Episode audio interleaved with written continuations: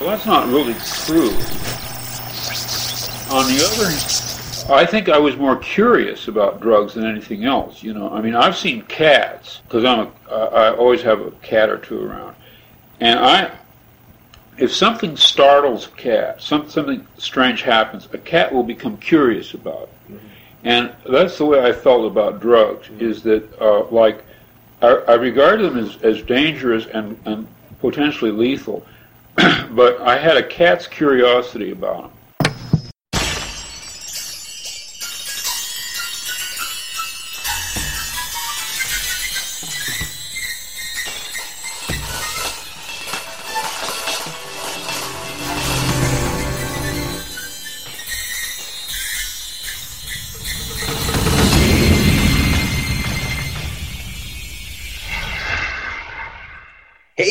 Dickheads, like a pink laser beam of truth beaming straight from San Diego, California to your brain hole. We have our illusion projector on and we're ready to kick Worm Kisser ass.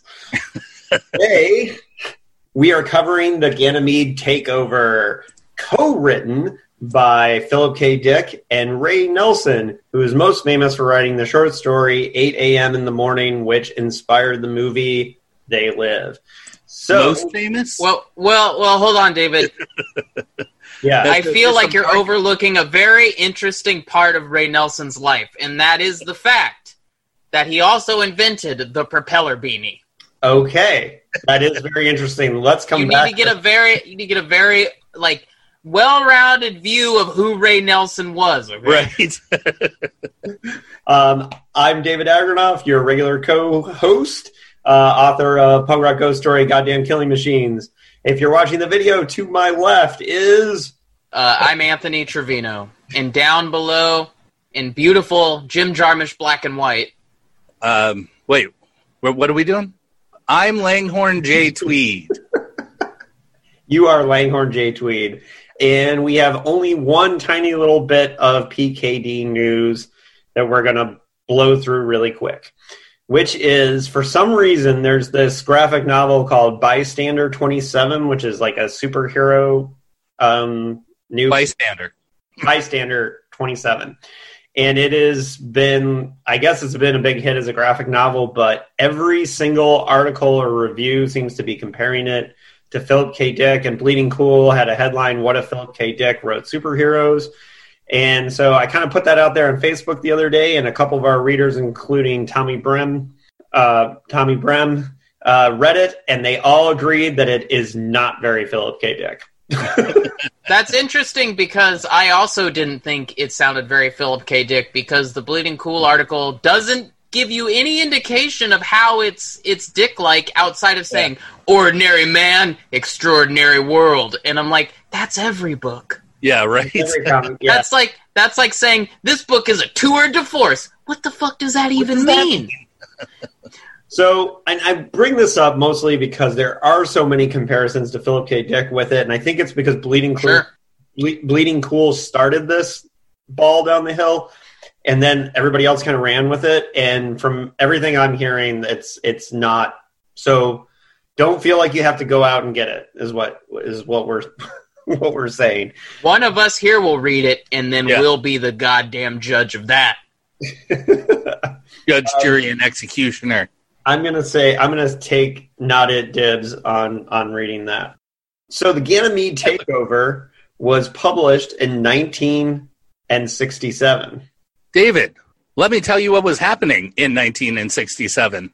Cool. All right. So there, there's a couple of like this is a really interesting year. But so we had the Summer of Love that we talked about, all the things we've talked about in past episodes. Larry, uh, what was the Summer of Love again? Is that where all those hippies all were the fucking? hippies got together? Yeah. Okay. In San Francisco and all that. All right. Uh, but Thurgood Marshall, uh, I don't know if you mentioned this, but Thurgood Marshall was nominated as the first black Supreme Court justice. That is interesting considering that we didn't even have the Civil Rights Act passed at that time. Right. Yeah. And... The Rolling Rolling Stone magazine debuted that year. Oh. And P B S was created that year. Oh, those are interesting so, facts of nineteen sixty. Yeah, what a year, right? A lot, yeah. a lot of new and and important things happened that year. Well, and, and a lot of people are crediting nineteen sixty-eight as being the year that is almost as shitty as this year. Oh, yeah. Like when people debate which is the shittier year, it's always nineteen sixty-eight versus... So nineteen sixty-seven having a bunch of cool things happen in it is interesting. Shall we get into the writing and publication history of the Ganymede Takeover? I don't see why not. All right. Um, the Ganymede Takeover is unlike a lot of the other Philip K. Dick books. It had kind of a false start in sixty-four. And... in that it makes sense all the way through. uh, uh, yeah. I'm, I'm just fucking with you. Go on, David. Um, it kind of got a false start in nineteen sixty-four, being that it was a collaboration, but the bulk of the writing happened after Counterclock World and right before Do Androids Dream of Electric Sheep. So um, he was kind of in... So, this... The first thing I want to know is how they wrote it. Did they, they pass pages back and forth? Did one person write it and then the other person... went through and did a draft? Well, that's we, what I want to know. We do have some quotes on that, but what we know is that the idea for the Ganymede Takeover happened at these brainstorming sessions that they had with the San Francisco area, Bay Area science fiction writers group that included P K D, Tony Boucher, uh, Mary Zimmer Bradley, and Ray Nelson. And that they would sit around and throw around ideas. And as we'll see when we get into the quotes, that they had three projects that they were planning to work on together. And the first of which was The Unteleported Man, but eventually Ace told uh, P K D that we want you to do this on their own, which in hindsight might have been a bad choice because I think Ganymede Takeover is a stronger, stronger book than... The Unteleported Man, and maybe they would have gotten something more coherent. And then... And I still haven't gone back to read that one, so I have failed our fans so far. But I, I'll, I'll eventually I'll eventually read it. It's all right. Cosmic Puppets Retrospective. Do yeah. we still hate it? The answer is yes. And um, in the third project that they intended to work on together, and... Um, it's believed that this project and um, and Unteleported Man were supposed to be warm-up or for them to get used to writing with each other so they could work on a book called Ring of Fire, which was intended to be a sequel to Man in the High Castle. So um, that would have been interesting. Yeah. And um, Anthony's uh, out. Anthony says no. I'm so out. But well, I think if Ray Nelson was there, it might be interesting. It, I, you know what? We'll get into it, but yeah. yeah. Yeah. Yeah. All right, so Anthony, do you have the quotes in front of you? Because we have a Ray Nelson quote that where um, Ray Nelson's talking about that. We have more Ray Nelson quotes than we have P K D quotes on this book. What Ray said was, "In the dream, I remembered the brainstorming sessions I had with Phil and the many other members of the San Francisco Bay Area science fiction community. On those lazy Sunday afternoons in East Oakland, three outlines for novels had been developed during these sessions, during which everyone threw ideas into the common pool, and I had gone home to put the resulting chaos into some sort of order. Only the first, The Ganymede Takeover, was actually written and published." All right, so... Um, yeah, so it's I like it's interesting to hear that everybody was kind of throwing ideas in there. Well, but were they all throwing ideas in there for, for to... like the same, like did Marion Zimmer Bradley say, okay, I have this idea, and then they all workshop that idea together, or did they all just kind of break off and talk about their own ideas with whoever no, I, else was in the room? I, if it's anything like our writing group was, it's just you you talk about a story idea and people just throw out ideas and you incorporate it into your... Okay. Well, I wasn't there, Larry, so I wouldn't know that, would I? It's too bad. Well, and I think that the two, The Unteleported Man and Ganymede Takeover, were the ones that kind of got thrown around there. And then this sequel that we never got.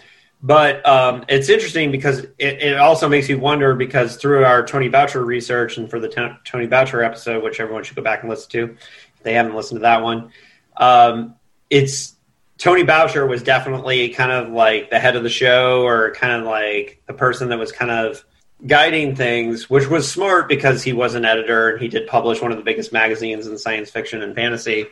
Yeah. And a big editor, but also the one, the older statesman, elder statesman of the, of the community. And and I have a feeling that, you know, they're probably going to be listening. If Anthony, if Tony Boucher is sitting there saying like, no, I think you should go with that idea, or, or what you need are um, telepathic worms from Ganymede or whatever, like he said. Um, and look, the, the, the elephant in the room is that, here is that this is pretty much the same story as Game Players of Titan. I disagree. When you told me that, I I, I was looking for it. I just don't see it. Uh, well, yeah, I don't. I don't see it. They're not playing marbles to win back the human race. Yeah, but I mean, I, well, I guess what I'm talking about is you. It's very similar to Game Players of Titan that you just have outer solar system worm creatures. It's a, in a very generic way. Yeah, it's. Yeah. Okay, well, yeah. Well, I guess the way to put it would be that not since the Game Players of Titan has have we experienced, or, sorry, have we read a Dick book that deals with an alien invasion. That's really what you're saying. Yeah, yeah. And so, yeah, and so this, this alien invasion story... But the cars still talk. That's true. That's true. Um, and uh, I think... One of the things that um, is kind of mentioned in uh, Divine Invasions is that there's also this feeling that this particular storyline, the Ganymede Takeover, might have also had its roots in sequelizing Man in the High Castle, because the aspect of the Southern Plantation and the Tennessee aspects were one that Uh, Ray Nelson and Philip K. Dick threw around in, in relation to setting it in the Greater Reich. Of, oh, okay. Yeah. And so there was talk at one point that that aspect of it, and we do know that Phil liked to reuse story elements from here and there. And, so and, so in, in your guys' research, either one of you come across anything uh, putting Ray Nelson in Tennessee or having anything to do with the state of Tennessee? Because we know that, that Philip K. Dick always does Colorado and San Francisco area. That's like his, where he sticks to everything. And you know, when they go to when he goes to the South, it's usually like Atlanta or New Orleans that we've seen in the past. So it's I think it's interesting that it's Tennessee. I think he just needed the plantation setting and, and the South. So I think they kind of had to do they had to pick one of the states in the South, and I'm not sure. I didn't see any indication to why Tennessee. Yeah, they no. Couldn't find any reason. No, I think Nelson grew up mostly in New York and then moved around um, to, like, uh, Chicago, Michigan. Um, it says uh, on the very reliable Wikipedia page that he also worked with Michael Moorcock in Paris, but I can't really? find anything linking him to, you know. To Moorcock? Huh. No, linking him to Tennessee. Or oh, okay. really any of the southern states, which is fine. Yeah. Yeah, it, that could be arbitrary.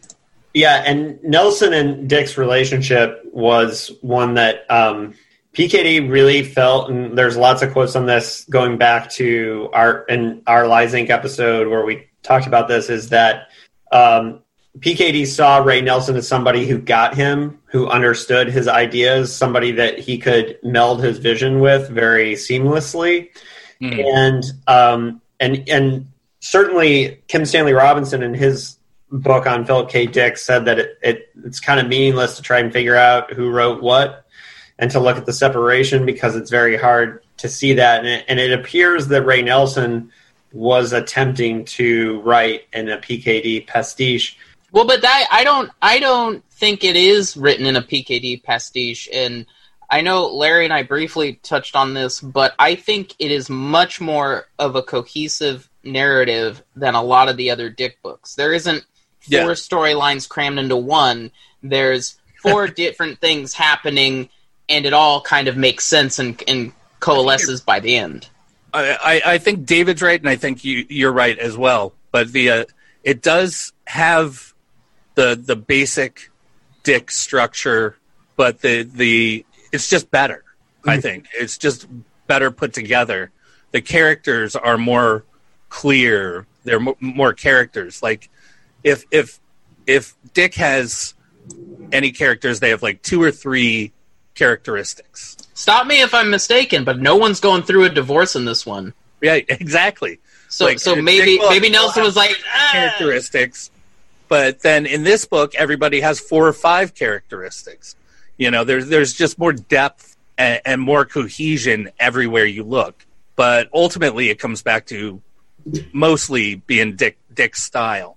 Well, and what's interesting too is because we have seen a few of the books that have that are very cohesive, like within the oeuvre. We just we've seen a lot that didn't. You know, mm-hmm. So we still have. Uh, personally, I thought Martial Timeslip, for example, was cohesive. I thought Three Stigmata was cohesive. Um, you know, but I think I'm wondering if Ray Nelson had the ability to rein in Phil in a way that editors didn't feel comfortable with because it's a completed work that they're having sent to them, right? right. Where Ray yeah. Nelson's like, "Hey, we can do this while we're still working on it." And, and and that he might be able to rein him in in, in, in a way. But um, the, the lack of divorce in the story um, could be explained a little bit by the next quote that we have from Ray Nelson, um, where he talks about how they were kind of practicing for the big one, but he also gets into some of the characters and relationship. Anthony? Since we were only practicing for the big one, we wrote the book we did in a spirit of almost hysterical hilarity, enclosing weird newspaper clippings and Beetle bubblegum cards in the installments of the ongoing story we mailed back and forth. So, Larry, that answers your question. Oh, oh that right, sounds right. like a nightmare, by the way, having to wait for somebody to mail me a the piece mail. of a manuscript. um, when we met, first at his place in East Oakland, and later at his other place in Marin County near the water, we often spent more time smoking grass, dropping acid, and flirting with each other's wives than working. So, did, did Ray Nelson come in here and be like, "Where's the bowl to put your keys in, Dick?" Not for nothing is Takeover dedicated to both Kirsten and Nancy. Joan Hiyashi is a composite in many ways of these two remarkable women, and many of the concepts and plot twists were contributed by them in the nonstop brainstorming that always formed a part of our relationship. We never actually swapped wives or swung, yet the emotional involvement of this foursome went far beyond what normally passes for friendship between two married couples. So they were like spiritual swingers, you guys. There was they, probably they, some they, heavy petting. They, yeah, they, they probably got drunk and then like, how'd I up on this side of the couch? Yeah, right. um, really close talking between the r- two. R- real. So I think we got from this quote a lot of good details about how their their partnership worked. They were mailing pages back and forth. Yeah. We didn't have di- any. We didn't have to consult Divorcepedia because the the the framing of their friendship was this like weird foursome that they had. Happily married foursome. Yeah, um, that they all got along as as couples. And I did see um, in Divine Invasions there was quotes about how uh, about how they both loved each other's like wives at the time, and that was like that definitely formed part of their partnership um, that they all hung out together. I like, you know, and he kind of outs uh, Phil there right, by talking about dropping acid because you know Phil famously tries to always say that he only I only did it twice. Only did it twice. Well, I think Phil Phil and you know, look, I am not a Dick scholar by any means, but I, I think from what I've gathered in the last couple of years is that his relationship with drug use and how it conflicts with his own moral philosophy was always a, a battle for him. Like he, yeah. he's always trying to swing one way or the other, and it's a constant yeah, I, thing with him. Maybe he wasn't sure what he wanted his image to be. But he knew he, he didn't want it to be drug addict. He knew that was what he wanted to be. So because because now you can you can say yeah I've done drugs and whatever and dropped acid and people are like yeah that's just part of the like a writer's process or whatever. But yeah, then I think us, it would probably be more stigmatized. Yeah. Well, and it wouldn't be a Philip K. Dick novel without a rejected stupid name. Uh, and so. Oh really? Yeah, we have another rejected title, rejected by Ace. Um, but there's also controversy over just how shitty the title was, because, and we'll get to that in a second, but... In a, if it's in the notes, I didn't read it yet. Okay. I'm ready. In a letter to his agent, Scott Meredith, in nineteen sixty-eight, P K D wrote, I am very anxious to get back from Ace the outline for The Stones Rejected, retitled what? by Ace, what? The Ganymede Takeover. The, the Stones Stone. Rejected? Now, you tell me. I don't know I mean, what that That might be a good title, but uh, not for this book. For what? Yeah. A reboot of, like, The Philosopher's Stone or some shit? I don't know. The Stones Rejected. This- Take your fucking magic. Not this book. I have no idea what The Stones Rejected means, but that... That has more in line with uh, Game Players of Titan. I guess stones, yeah. marbles. Marbles. You figure it out. Okay. So um, an editor, Terry Carr, who was, um, as we all remember from our... Um, interview with uh, Betsy Wolheim, was was uh, Don Wolheim's right-hand dude. Uh, Terry Carr wrote, um, Ray's mentioning that the Ganymede Takeover was originally titled Earth's Diurnal Course is a bit... Right, we went over that. Yeah, a bit confusing to me because... Did we? It, uh, Ray is right in doing so. That the Though the title would have been in Earth's Wait, Diurnal Course... Book? Wait, yeah. hold on. That that was a different title for a different book. That was Doctor Uh, Blood Money. Well, that's just it. There, there's a confusion because at some point Ray Nelson said that the original title was in Earth's Diurnal Course, and Terry Carr in this quote is saying, no, no, no, and no. And he that- shot himself after reading it, yeah, because it's a terrible title. Yeah, and so Terry Carr just goes on to say, no, that was, you know, he says... Till Scott Meredith changed it, it surprises me that Phil had earlier put that title on some other novel published by Ace, and it was Don okay. who changed it. I think it was Doctor Blood Money or How We Got Along After the Bomb. Yeah. So, so like, Ray Nelson at some point was telling people that um, that the Ganymede Takeover was also called an Earth's Diurnal Course. Huh. So, God, that title sucks. That title sucks. Yes. It's awful. Um, so do we all agree, because we have to do this every time there's an original title, that the Ganymede Takeover is a far superior title for this? Yes. Yeah, it's a good title. It's yeah. actually a good title, yeah. For for once, for once I thought, no, it's not a bad title. Yeah.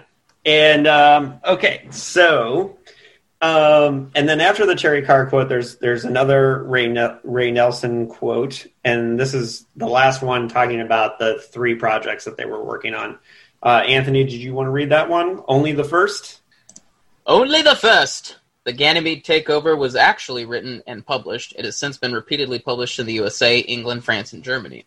The second, The Whale Mouth Colony, ugh, was later recycled by Phil in part. The third, and best, The Ring of Fire, remains to this day little more than an outline and a lot of scribbles on odd bits of paper. And perhaps, if I haven't erased it, a tape recording of a brainstorming session. Is the Whale Mouth Colony... Um, Unteleported Man. Yeah, Unteleported Man, yeah, okay. Okay. Yeah. And That's what so, I thought. Yeah. Sure. In the majority of the details about um, Phil and Ray's relationship are between the pages of one thirty-six and one forty-two of Divine Invasions. That's where they really kind of talk about their friendship and relationship. And... Um, And according to Divine Invasions, it says, Phil never much liked L S D. He only took it a few times, despite wild rumors.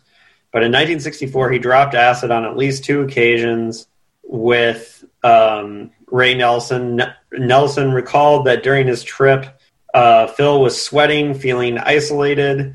And this uh, L S D experience, according to a July nineteen seventy-four letter, inspired The Maze of Death, which we will... Huh.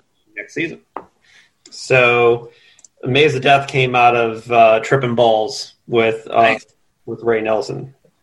So um, that's that's all I have on the writing and publication history. What I will say about it is is that it is the only, and this of course became a problem for both all of us in the process of getting this book for the episode, it's the only P K D book that is not currently in print in the United States. Huh. So um Yeah, Which yeah, is it was why not, it was not an easy book to get, and it, it was more expensive for me than yeah. And so I had the British edition, which um, and I had to order it twice. It's a long story, but it got sent to my. Oh, Larry! Larry got that good edition though. Yeah, the eight. That up, yeah.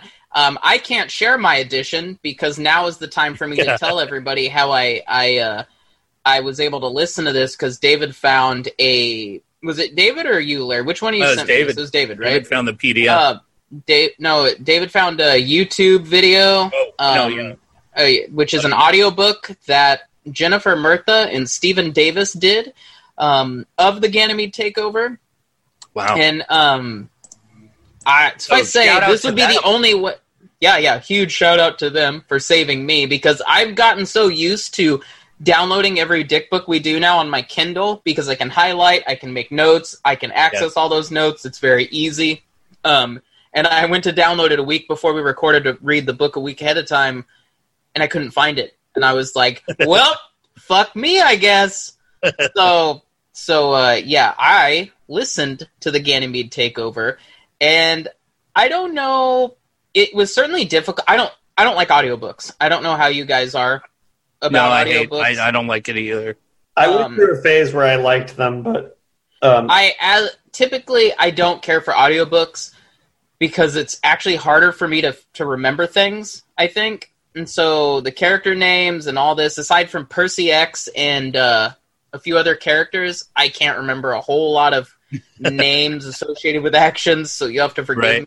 I will say that one of the character, the the voice actor for the Doctor. Sounded just like Mister Garrison on South Park, which oh, yeah. made listening to this really fun for me. But yeah, yeah. So um, that's it for the writing and story publication history. So you know what that cool. means. You know what time it is, Anthony. Time to get oh, out. It's time to get ill. Story breakdown. Break it down.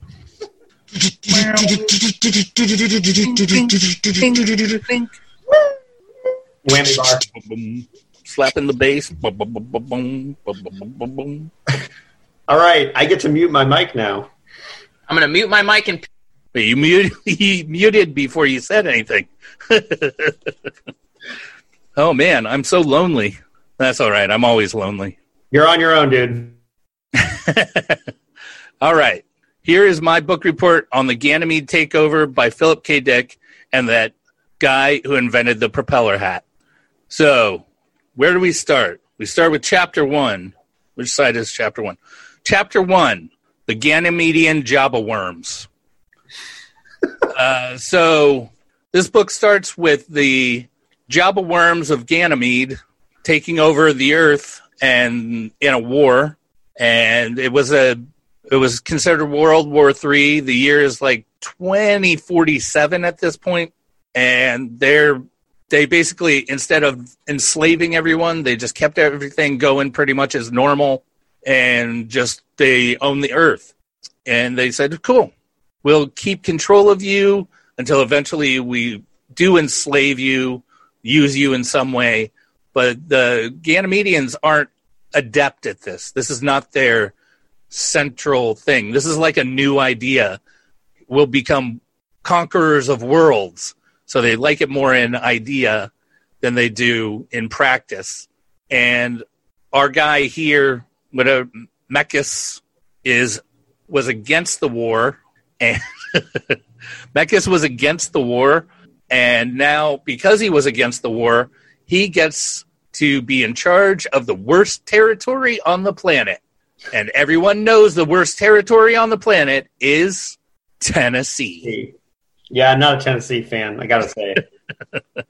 Fuck the Titans. All right. So he he likes this so so much that he faints from hatred. That's how much he likes his new job. All right, so we meet him, we meet his his creatures, who are basically bred slave labor that hold all the jobs because our Java worms cannot move. They can move a little bit, but they don't have arms or legs. They can't manipulate things other than with their tongue. And so they're kind of gross, blah, blah, blah. They're psychic creatures, blah, blah, blah. On to Joan Hiyashi, who is basically a V H one host of a stupid show. Hiyashi. Hiyashi? We're going with Hiyashi? Okay. Well, is there? I, sorry, is there a C H or an S? I thought it was S H. Oh, yeah, it is S H. Sorry. You're right. You're right. You're right. Hiyashi. And she's a V H one host, and she's, uh, like, pretty shitty at her job. Even though she loves it, she does shitty music, and she is told so by our hero, Percy X, but that's later. So we meet her. She's going to Tennessee to meet up with Percy X and get some good music from the natives of Tennessee, the the backwoods sort of real sound of of the, the colored folk in twenty forty-seven. That's her that's her cover story. But it turns out she's a shitty spy. And then we meet the pimp. We meet Paul Rivers, uh, pimp psychiatrist, who we meet laying out on a beach with a naked woman there, just ready to service him from the sex club, sex club, uh, sex clubs of America or something. I don't know what they're called, but that's close enough. Uh, and then he's like, oh man, the, the, the office called, said, I got to go do this job where I got to protect this dude. All right, I'm, I'm off. And then he leaves sort of like double oh seven style. I'll see you later, baby. So he leaves. Then we go back to where Joan's staying. We meet Gus. Gus is a is what a, what I have written down here. Gus, where are you, Gus? Gus Sween Sween Swenesgard. Sw- How do you say that name? Anybody? Anybody got a clue? No, no, no clue. You're asking me. Oh, I'm trying to ask Anthony, but he's not paying attention. Fucking. Fucking I was millennial. letting you do your thing. I was letting you do your thing. Yeah, but I question? said names. Names. Gus Sween, Swen, Swee, Sweesgard?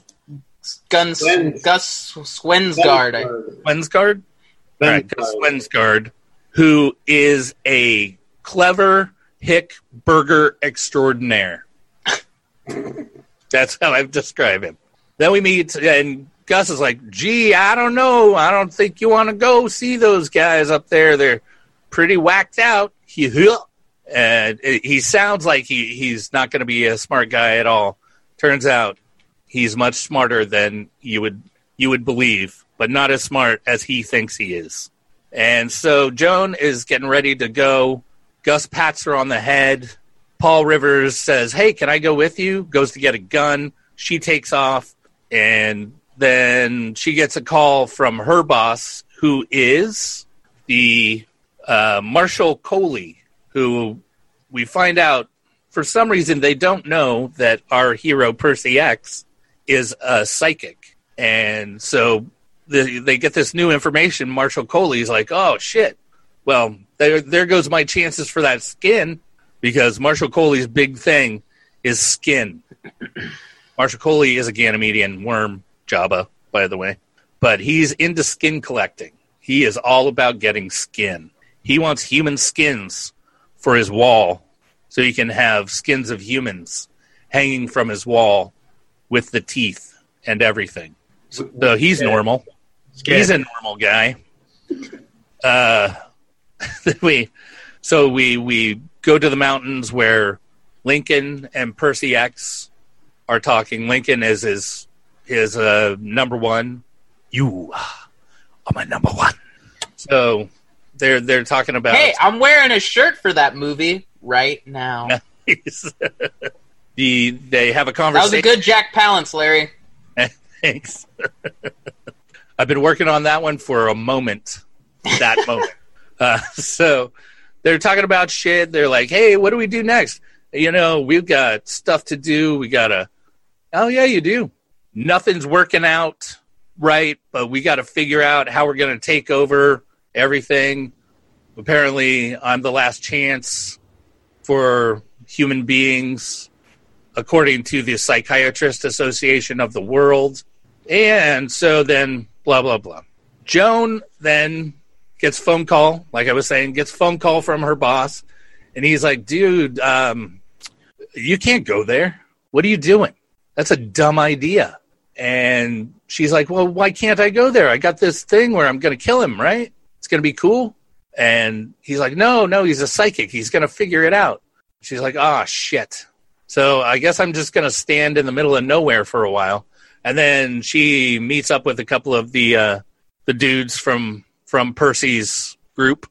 What are they called? The the Neeg? Well, they call it the Neeg parts. Like Neeg the parts. They are called the Neeg parts. Yeah, which is Neeg parts. A little... We'll get there. And then, we all get it. Yeah. The uh, so these two guys are like, we're going to kill that bitch. And then she gets saved by Percy X because Percy X knows her. They went to college together. And so Percy's like, no, she's cool. She'll come with me. And then we get this whole scene where Percy is explaining, like, there's a spirituality. You know, the Neeg parts isn't just a, a group of people.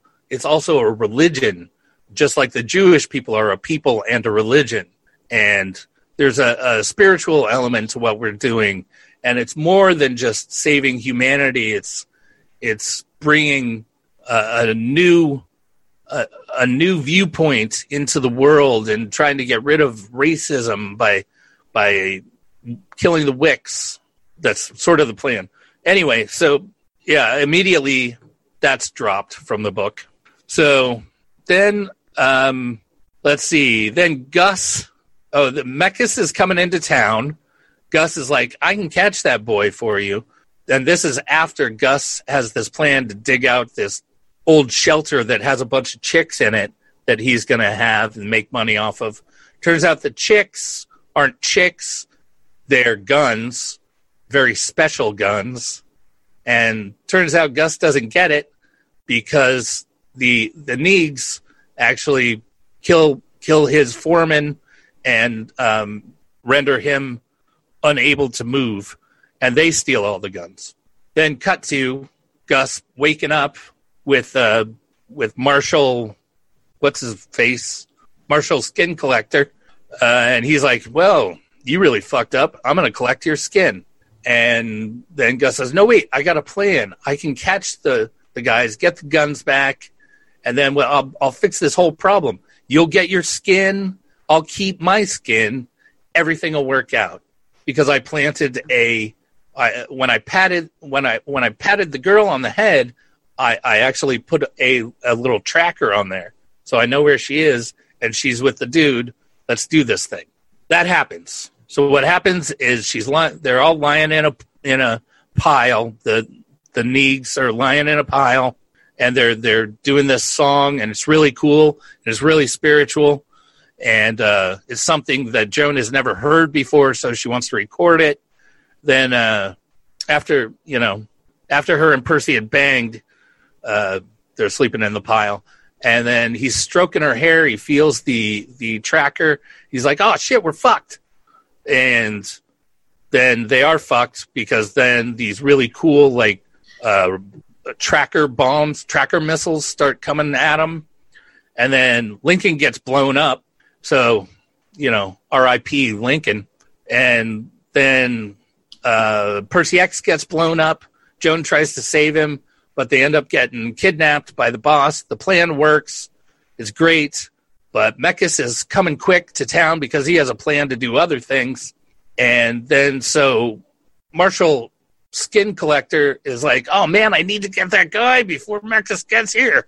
But it's too late. Mekkis shows up. Mekkis is like, I want to be in charge right now. You can go just sign the papers or whatever. And, and so so, so, uh, so uh, what's his face there? Coley. Coley's like, hey, uh, you like models? You ever seen uh, pl- airplanes from World War One? And it's just a delay tactic that is pretty funny where he's like, yeah, well, there's all these models. Yeah, sign the papers. No, no, wait a second. Hey, how do you feel about automobiles? And then he's like, oh, I also have post-World War One models. I've got tons of models that you got to check out. He's like, sign the fucking papers. And he secretly, he's like, no, I can't have, I can't sign the papers. I need that skin. Give me that skin. All right. So then he signs the papers. Mekkis says, all right, yeah, we're not taking his skin. We're not killing anybody.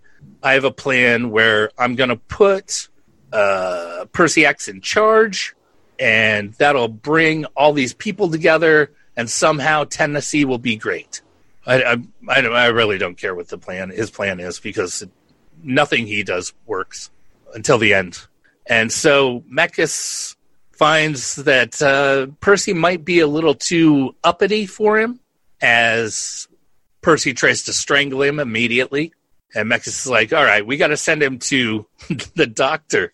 This is the best character, by the way, is uh, Doctor Rudolph Balkani. He is a crazy-ass mad scientist who invented all these crazy weapons when the war was happening. And then he's also a psychiatrist who knows all these weird, like, secret psychiatry things that no one is... No one is... He's the top of his field, but also the crazy top of his field. And so he gets Joan, and he gets Percy, and Joan he immediately puts into a, a sensory deprivation tank. Joan loses her mind, becomes a bodhisattva, and uh, so she's enlightened. It's great for her, which is great. And then here long comes psychiatrist Paul Rivers and his buddy, and they're like, all right, we got to have a plan to get them out of there so we can take them back to Tennessee, do this other stuff, because now we need him to fire off this giant gun that is called the Hell Gun, because then he'll die a hero. Humanity will come together and get rid of the Ganymedian Jabba the Hutt's. And so then he goes, okay, that's a good plan. They make these, they buy these robots that were actually made by Balkani, and Balkani is fooled by the robots, so fooled by the robots that he falls in love with the robot Joan. He's like, oh, she's never changing. Nothing is changing. It's so weird. It's totally ruining my theory of what I could do with people's minds. And so uh, that, that goes on for a while. And meanwhile, Gus is trying to round up the rest of... Uh, You know, now that the Percy's gone, Gus is trying to round up the rest of the the crew, and turns out Lincoln didn't die, which is like not talked about at all. Like, oh, it's sad that he blew up, and then oh, guess what? He's still alive. And they don't talk about how the guns got to to the the Neeg party. They just kind of like all of a sudden they're using them. So that was kind of dumb. And then, so the war goes back and forth for a while. There's other plans, blah, blah, blah. Uh, Mekkis gets really into Balkani's work. He's like, oh, I don't care what's going on outside. I need to understand this Balkani thing. I've become a new kind of creature. I'm no longer collect uh, part of the collective of the Ganymede Jabba the Hutt. I am my own thing. And I am the smartest being in the universe. And then, meanwhile, Balkani is like, God, I love this robot. I don't know if she's a robot, but I love her. And I love her so much, I have to kill her. And he bashes in her brain. And then, once he finds out she's a robot, he figures out the end to his book, writes the end of his book, and then commits suicide by injection. End of his story. We go back to town. Gus is doing his thing. He sees a plan where he can become not only... the master of Tennessee, but the king of the world. I'm king of the world. Uh, and then we're going back and forth. The, the Psychiatry Society wants Paul to maybe just kill Percy X, or maybe have him fire off the gun. It goes, it vacillates for a while. We don't know. And then eventually Paul has to kill Percy X, because he doesn't want him to fire off the Hell Gun, but he fails at killing Percy X in a great scene where we find out that time is relative, and because the gun has already been fired in the future, they're feeling the effects of the gun in the past. And there's also a great weapon that is the basically turning off the sun. The Ganymedians decide they're going to leave. They're like, fuck this being conqueror shit. We're going home. We're going to not do this again. This is stupid. This was a bad idea. What we'll do is we'll just turn off the sun. It'll freeze the planet. Everything will die. We'll thaw it out, and, and then we'll own a planet that's alive, but doesn't have any stupid creatures on it. And it seems like a good plan. Uh, but Percy presses the button. Everybody disappears, goes into pure blackness, loses their all their senses. Basically, it's a, a universal sensory deprivation. And Mekkis' plan to connect with the the rest of the Ganymedians works. Every every one of them dies because they don't know how to function without the collective and without their senses because they're so psychic or whatever. And then everyone has their like real like solipsistic trip. And because Joan has ascended to to enlightened state, she's actually cool with what's happening. And so she saves the day, blah, blah, blah. Percy gets killed because the, the button really fucked him up, or Paul fucked him up and the button fucked him up. Then our boy uh, Gus decides he's going to be president of the world because everyone's ecstatic that they're no longer non-entities. He says, I'm going to go on T V and say I'm king of the world. And so he goes on T V, but he has a dark shadow that remains that's illusory. And then the dark shadow is like, ah, you suck. And Gus is like, I don't suck, but I do kind of suck. And so it doesn't work out. He doesn't become king of the world right, of the, right away. And then uh, the shrinks are like, don't worry, Gus. We'll run your campaign to be king of the world. The end. So, yeah, that's the story breakdown. Let's get into the themes a little bit and close this out. Um, the biggest thing I didn't talk about was the coolest thing in the in the book, though, was those guns. Uh, those, uh, the illusion, illusion guns. I, the illusion projector, because that's my favorite. Yeah. yeah, we'll talk about that. So one of the things that's interesting in the criticism of this book is that um, it's funny because Kim Stanley Robinson, like in, when he talks about the Ganymede Takeover, he said that there was no useful metaphor for anything that was actually happening in our world, um, which I think Ray Nelson definitely disagreed with because yeah, right? in Divine Invasions, there's a quote that says that the book was definitely about the Japanese imperial occupation forces um, and how they occupied other countries, which we know they did occupy China. They did not occupy here. But it also shows that they were pivoting from a um, a High Castle sequel idea for this. That makes sense. Yeah, and so so that that is something that was going on here. Um, let's talk a little bit about the Ganymedean worms. Um, you refer to them as Jabbas, but um, that's what they were to me. And their creatures were salacious crumbs. Yeah, and they're described very well as early as page three with. Um, He was like all members of the Ganymedean ruling uh, species, legless, armless, pink, and very much like a large worm in appearance.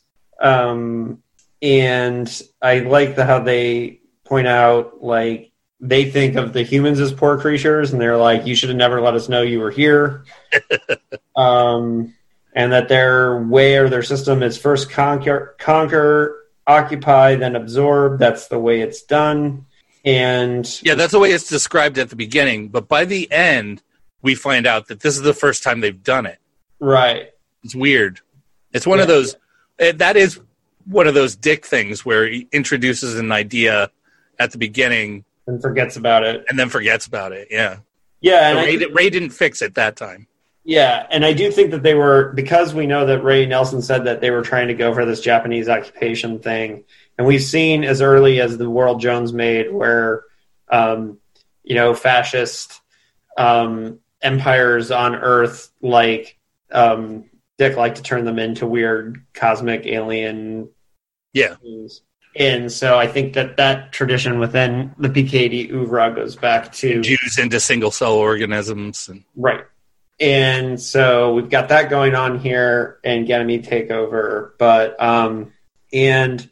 Um, there, and you did highlight this scene, but I did like that the new ruler of Tennessee, like he's, he really is upset about it. He's like, oh man, fuck this job. That was great. And that was really P K D because we're getting into the whole idea of like the bureaucracy that you don't want to take part in. And, you know, it's, it's not like he's like, yo, I get Tennessee. Yeah, right. And um, considered the worst place on the in the world. And correct me if I'm wrong. The worst mail that you could possibly have. That's what it's called. Yeah, correct me if I'm wrong on this, but was the previous worm who ran Tennessee, he was the one that was into collecting the model airplanes, right? Yeah, model airplanes and human skins. And he was Catholic, too, which was interesting. And he was also Catholic. Yeah. Um, so I don't know what was going on there that he made that, that the worm be like a Catholic specifically. Yeah, but it was it was weird. Um, but that was an interesting thing that I saw there. Um, and at one point, um, uh, Mekkis, like the Ganymedean worm ruler of Tennessee, tries to offer Percy X the opportunity to rule Tennessee, like as kind of a collaborator. And eventually that goes to Gus. Yeah, like, I can't I can't quite remember what his what Mekkis' plan was. Mekkis' plan was. Yeah. Because I, I know he wanted to put one person in charge of Tennessee to to make it, because right now it's split into territories with different burghers running different areas and sort of feudal system that they have there. But he wanted to basically make a governor of the whole the whole place, but that's his job. So I didn't understand really what. Well, if it helps, Larry, I didn't understand anything because because of listening to it, I couldn't write things down as I listened to so much of it while I was driving. Ah, that yeah. that I am so not focused and dialed in on what's going on in this book. That well, I see, don't that's even the problem I, I have with audiobooks. Yeah, audiobooks same. In general is like there's just there. You know, I need that connection, that visual. Yeah. Connection. So, so if I so if I don't talk a whole lot about the actual book itself, it's because uh, honestly, I'll probably reread it when I find a print copy. But continue. The yeah. burgers rule all. Go on. Yeah. Well, that was his. That was his plan. Yeah. And I like that the kind of like the attempt to kind of take back control by the human society was the World Psychiatric Association. Yeah, right. and and so we have some kind of funny, weird moments with, and this this comes into the kind of P K D underrated satire thing that's going on here. And um, I don't know. I mean, you talked about it in the story breakdown, but uh, for me, one of the in- interesting elements was that Percy X was kind of, they're like, that you know, the World Psych Psychiatric Association basically comes in and says like, hey, we kind of need you to die as a martyr. Yeah, they want him to be a martyr. Yeah, and because I... if he doesn't, basically, he's considered the last hope of humanity, but if he does get captured and skinned, then all of humanity is doomed. It vaguely doomed. Yeah. But the uh, but if he dies a martyr, then humanity might rise up, I guess is the is the idea behind that.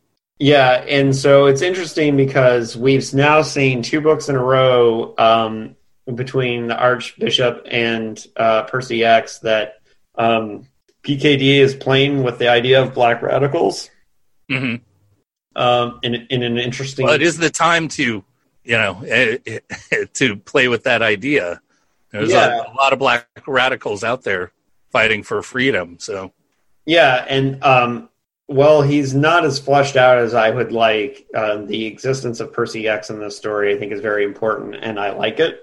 And I actually wish there was more focus on Percy X. That's one of the thing, one of the yeah. few things that I thought was missing here. Yeah, I, I thought he should have been more central. Yeah.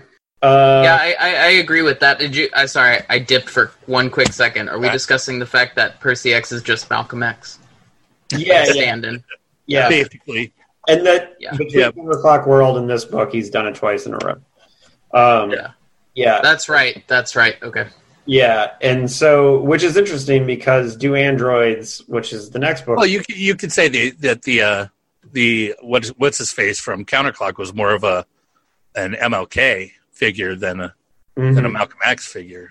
So and Joan um, being a collab being being a collaborator to capture Percy X, that that gets a little bit into our themes with like Well, we don't have a divorced, a, a divorcing, like, angry wife here. We we do have um, the love interest in, in Joan, um, who's obviously inspired and by... This is a, yeah, this is an unrequited yes, love but, interest for Percy But X. She was inspired by the two wives, as we know from, from, from reading about the research, that um, she does collaborate to, to, to a certain degree to... Um, You know, uh, yeah, but at least her story, her backstory, gives her reason, you know, sure. to be the way she is, and it's not just, oh, she's a bitch because she's a woman.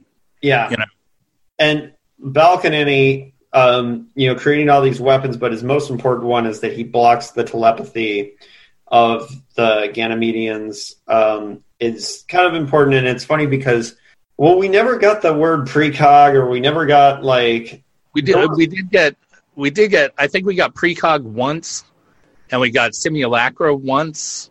Yeah, there was less of the. There was no auto cars. No, the ionocraft. Yeah, ionocraft. Yeah, so I think uh, I, I'm assuming that Nelson was might have been the one saying like, "Hey, let's use some different different yeah. words."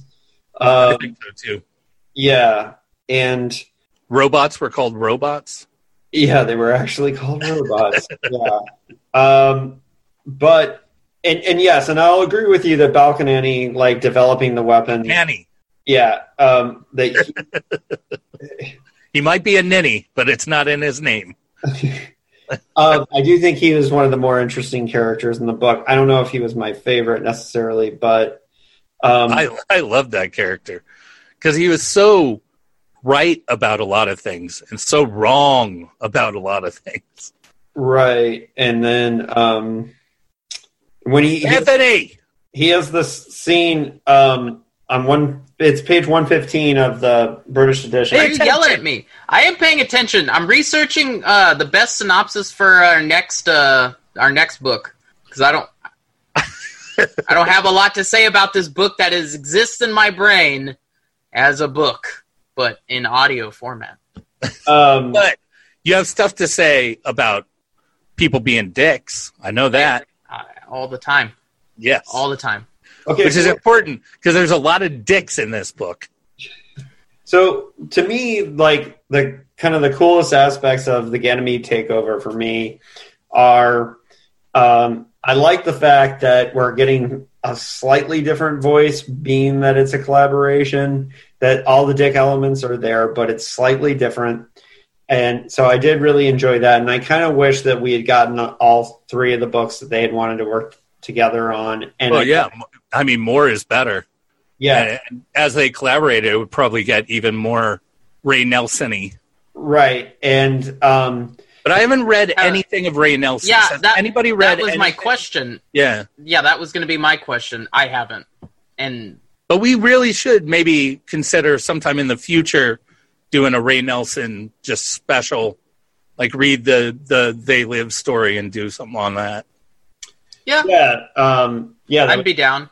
That'd be good because um, They Live is kind of dick like. So, but I think. The Ray Nelson elements, it's funny because a lot of people would think that we, as being the dickheads, that we would kind of not welcome the collaboration, but I welcome the collaboration. Because who, who, who said that? Yeah. No, I'm saying some people might think that because... Well, the- some people think that we can't dislike any of Dick's books and then like Philip K. Dick, though. Um, true. It's true. For me... The coolest elements of the book. One thing, um, I love the shaft, the dart fired from from orbit to yeah. um, as a weapon. That was great because that like presupposes drone warfare in a cool way. But to me, the absolute best moment of the whole book, besides the Winking Mountain, which I really liked, which is better that than was really good, better than Boob Mountain. The Winking Mountain. Was, oh yeah, that was the mountain coming to life and. Smashing yeah. people. That was awesome. Yeah. Um, that was one of my favorite moments, but the illusion projector was definitely the most hilarious and weirdest moment. And I don't know how it translated in audiobook, but I know on the written page. Um, it was interesting. Is that the is that the scene where it's all the different like monster things that show up to battle? There's yeah, like the Girl Scouts and the the Girl Scouts and like the, the vampires. Tiny, and what is it? What did it? What did he say? One inch lesbians. One inch lesbians. yeah, the yeah. best part being the battalion of brownie scouts cracking skulls right and left with overbaked cookies. Um, Four cross-dressers.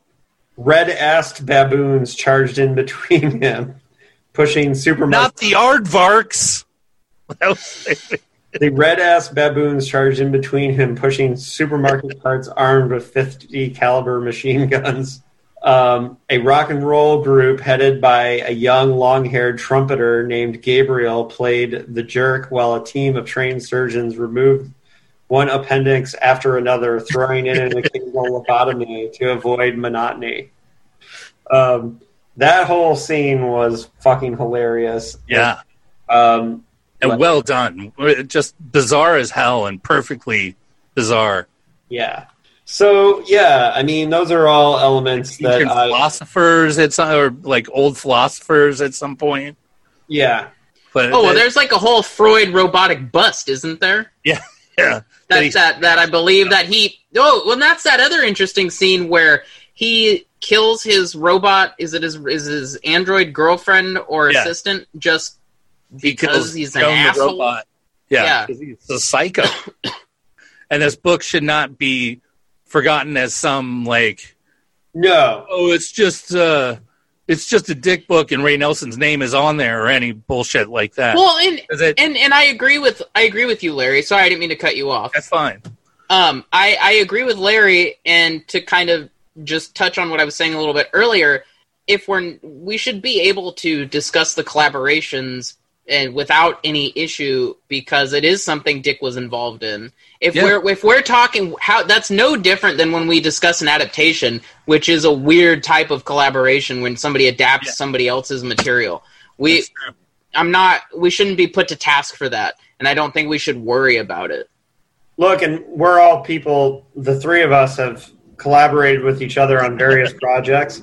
So yeah, we correct. also know fiction-wise, how much we have each put into each other's fictional projects that we've worked on together, and we know that uh, I don't. I would never discount Ray Nelson's input or Philip K. Dick's in, input into this. Is that mm-hmm. you know it's just interesting to want to know how much was each, of course, but at the same time, it doesn't matter. In the end, it's a book that that went through both their hands and became like a creation Correct. of both of them, and. Yeah.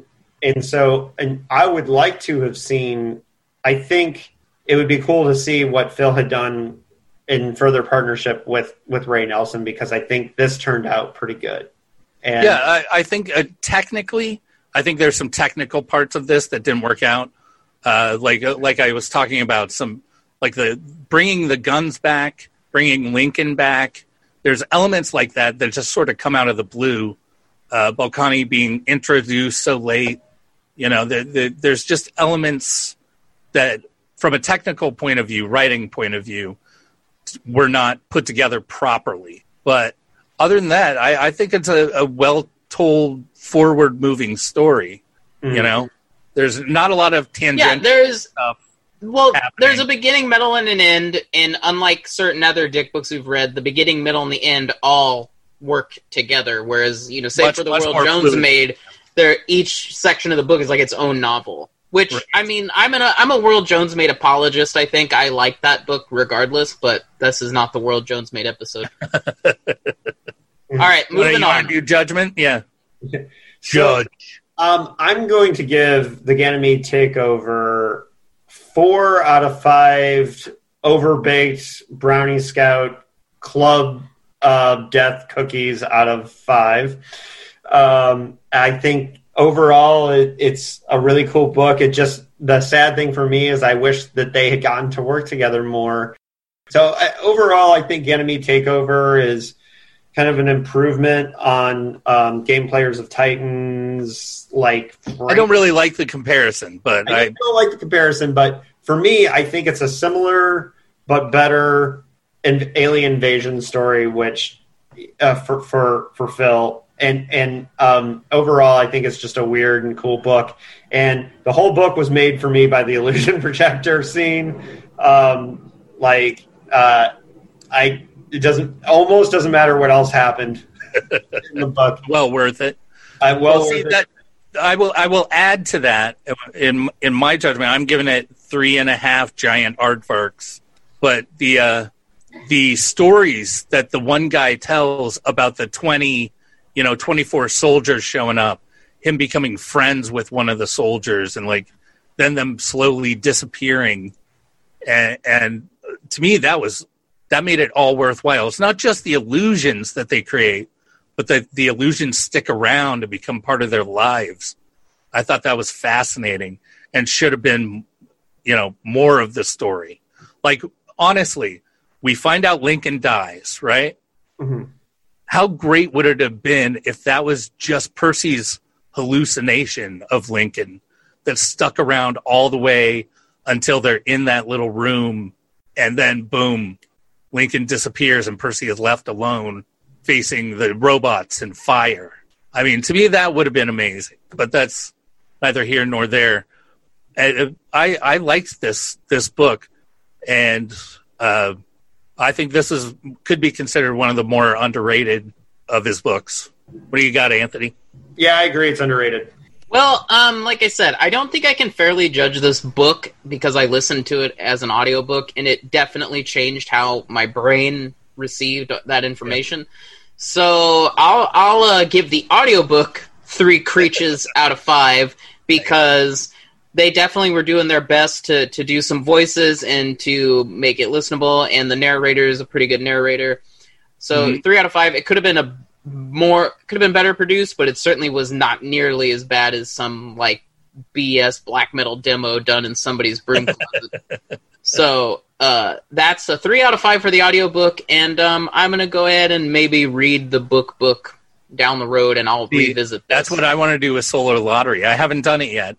But because I only listened to the audiobook, I want to go back and yeah. read it. That's why I bought a copy. I just Maybe, maybe that can be the, the Anthony Larry episode while David takes a break yeah. where we just revisit stuff that we kind of didn't really read but did. Right. But did.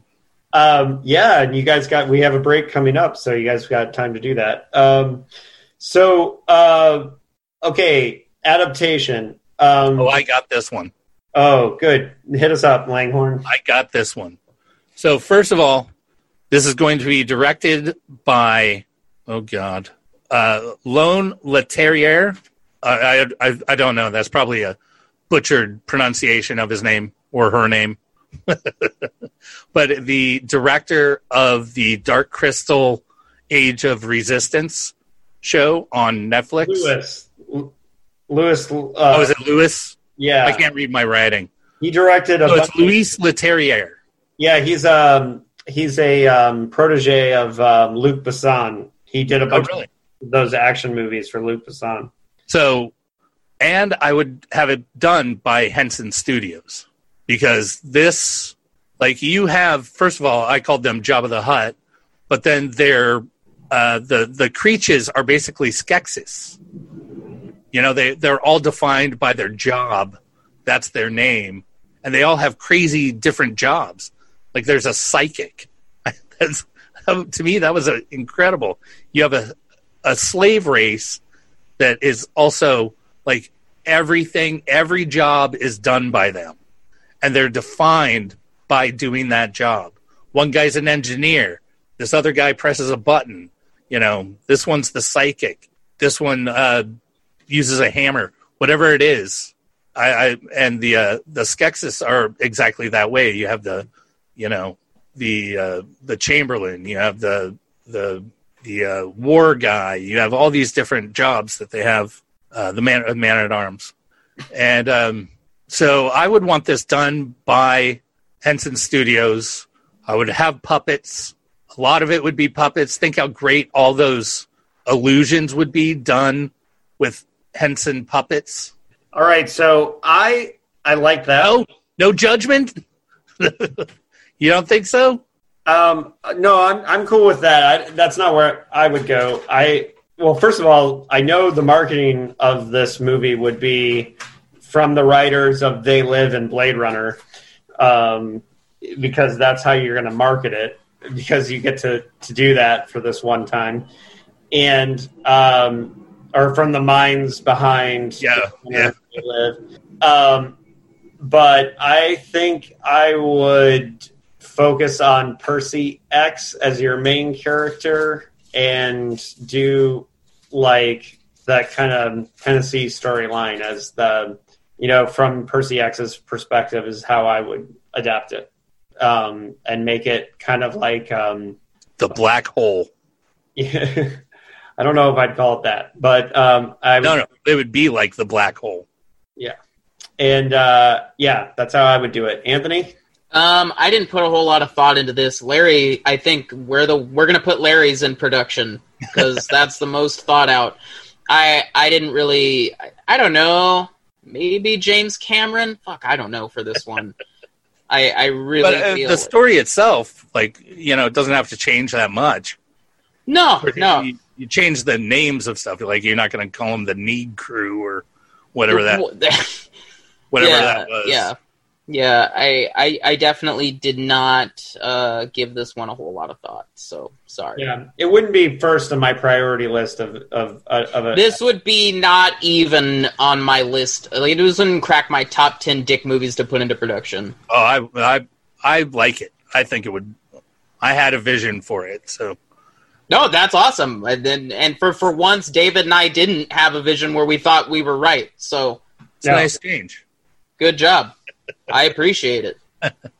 All right, to close off the show tonight, we're going to do Dick-like suggestions. We've moved it to the end. Uh, Langhorne G. Tweed, why don't we start off with your Dick-like suggestion this month? All right, sounds good, because it's a good one. Yeah, this game came out uh, a while back, but they've had steady new content up until, like, a couple days ago they released the final bit of new content for the game, and it's called Control. And this one is done by Remedy Entertainment, who made, also made the game Alan Wake. And that's also a fantastic game. It's a game where you I am familiar. Are, a, are a detective and you have to stay in the light, or it's a mm. very horror-oriented. This game, you play a, a woman named Jessie who's on the search for her brother, and her her investigation leads her to this building, uh, that's the F B C building, which is the Federal Bureau of Control. So she enters this building. Basically, the first thing that happens, she meets a crazy janitor who points her to go a certain way. She goes into a room. She picks up a gun. The gun immediately tries to make her shoot herself in the head. And it turns out the gun decides who is going to be the director of the F B C. And boom, right away, you're the new director of the F B C. And the Federal Bureau of Control handles all supernatural stuff on the planet. Like, there's uh, an anchor that can cause people to kill themselves. There's a, there's a, uh, what, what do I have down here? There's an ashtray that creates a giant maze you can't get out of. Uh, there's a refrigerator that has to be looked at, otherwise it'll eat people. There's... A uh, slide projector that takes you to different realities. There's a, a lamp that, or a, a light switch, like a pull switch, that will teleport you. There's, and the, the whole thing is the the S C P, or the uh, F B C's central branch is actually an old, old house called the Oldest House. And it's a, basically like a hellmouth center of... Uh, of energy, you know, all kinds of things. There's elder gods. There's this thing called the Hiss, which is possessed people.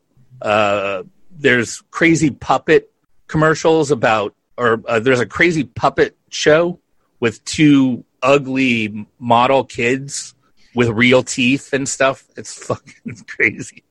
Uh, but the gameplay is you you achieve powers through fighting these other dimensional creatures, and you have your gun that is your symbol of power, basically. and you have a bunch of employees that do stuff for you. It's an intense game all around. Really fun to play because it's really open on how you play it, but it's linear in, in how you progress. But the side quests are amazing. Is this an online game or one you have to no, buy? It's a game you buy. Mm. And it's beautiful, too. The game itself is, is the graphics are fantastic. Oh, cool. Well, that, that yeah, that does sound really interesting. Um, Anthony. Elder Gods, Alternate Dimensions, all that jazz. Uh, Anthony, what's your dick-like suggestion this month? So for this month, I'm going to recommend Lorcan Finnegan's Vivarium, which has been out. I think it came out a little while ago. I don't I don't know dates anymore. I just watch movies as they pop up on the T V, because that's it's how on, I watch uh, movies now. I know it's on Amazon Prime. That's how I watched it. Um, which it stars Imogene Poots and Jesse Eisenberg, who most people are familiar with by now. They are a couple who are kind of looking to buy a home, but they're they're not sure yet. So they end up going out to this neighborhood with this super creepy real estate agent who jets and leaves them there, and they end up getting stuck in this horribly sim- like this suburban neighborhood that doesn't change, and they're forced to raise a child. So the trade-off is, if you raise this kid, we'll let you out of the neighborhood. Really? And that's all I'm going to say about it, because I think it does. It's a little too long, and I don't care for the ending, but it it certainly it, does a...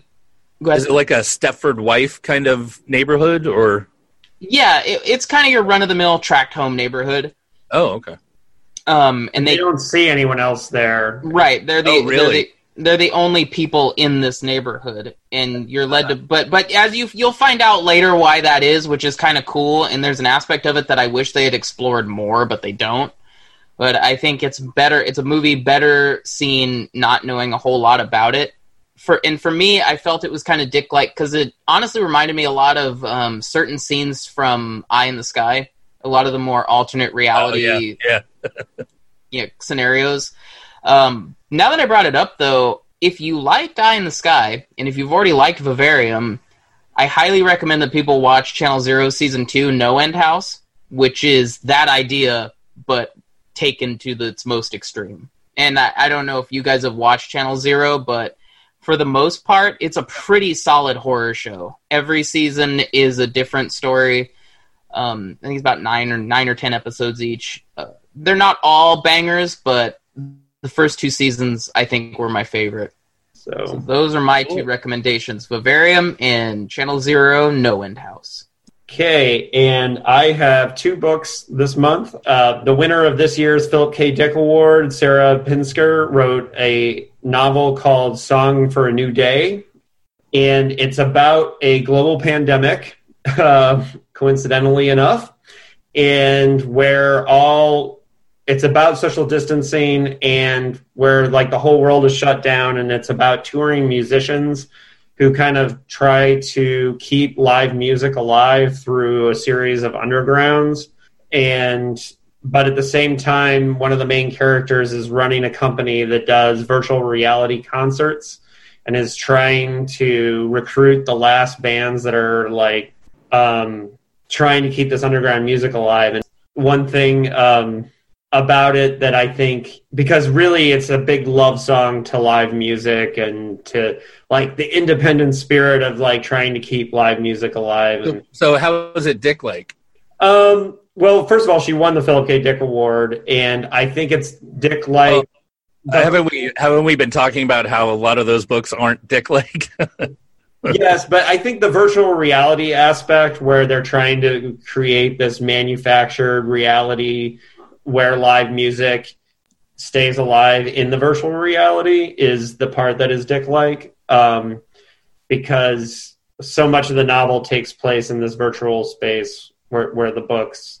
Um, unfortunately, I think more of it takes... So it's like a Second Life concert venue? Kind right, of right. And um, half of the novel takes place with this woman who's recruiting, and the other half is this live musician.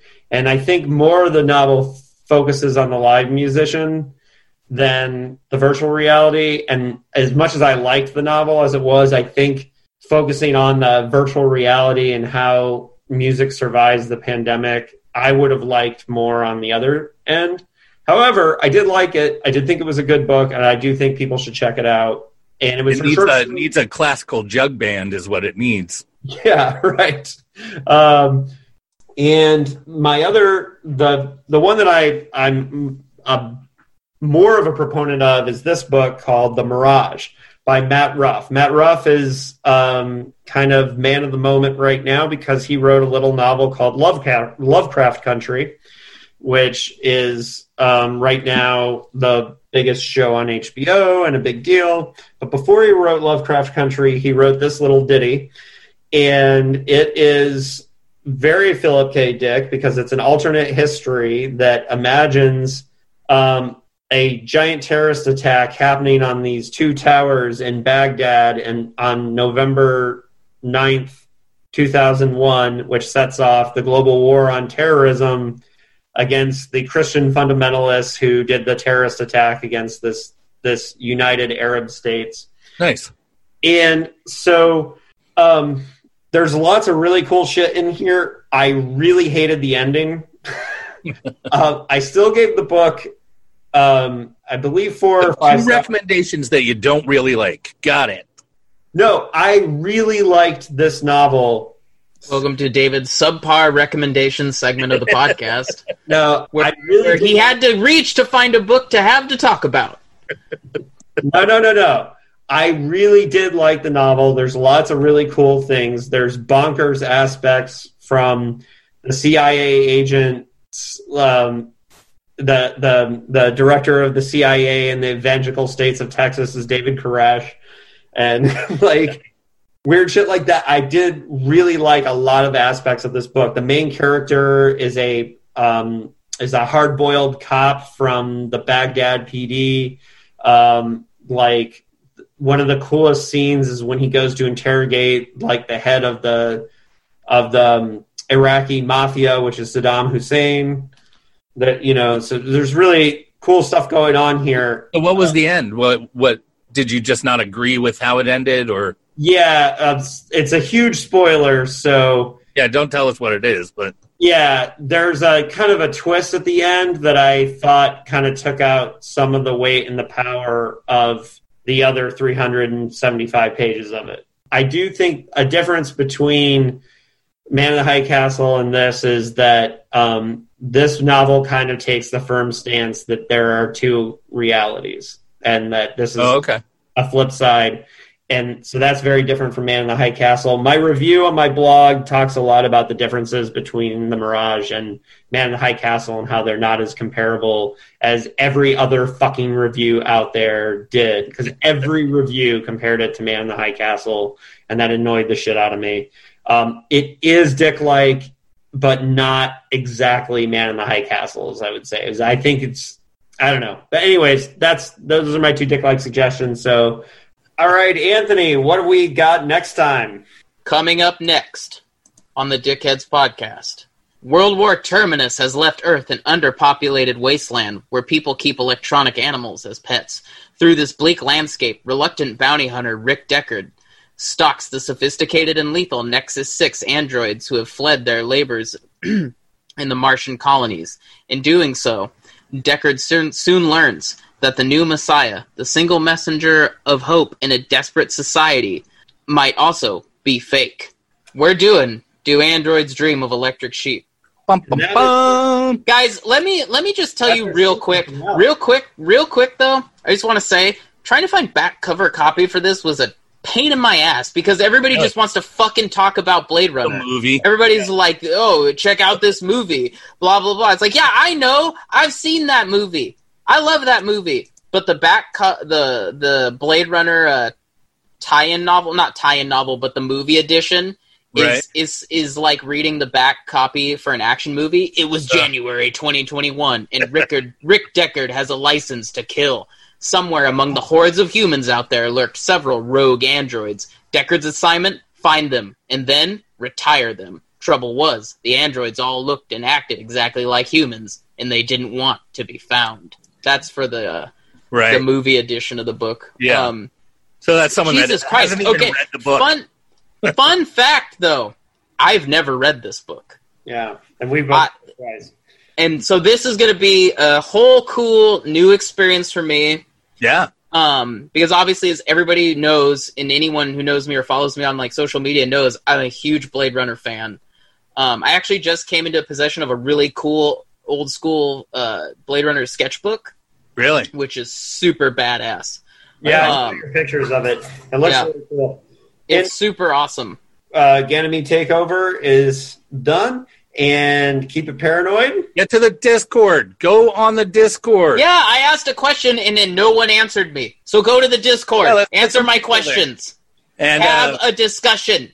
And David's doing all kinds of new stuff with his blog and recording all kinds of different things so he doesn't go insane during the lockdown. Anthony's working on books and stuff. That's right. I'm almost done with uh, Now I Can Talk About It because it's no longer a ghostwriting project. I w- have been collaborating on, well, I don't even know if it's collaboration, but the I've been working on, yeah. So I will should have a book out next year uh, with uh, ho- horror author Ryan C. Thomas. So we are now co-writing this as opposed to me ghostwriting it. Awesome. I'm excited for that. All right. Yeah, so we're, all, we're all out there. Yeah. And, uh, Uh, I've got so many different channels on the uh, on the Discord that we can discuss almost anything. I want to know what short stories people want us to talk about. It doesn't just have to be ones that have been adapted. We don't just have to exist in the realm that Electric Dreams created. We can talk about other stories. I just, you know, there's so fucking many of them out there. I don't have the time to go through every single one. So, yeah. Good. All right. That's it. We're done. Good night, right. America and everybody else. Keep it paranoid. Good night. Go be, go be paranoid.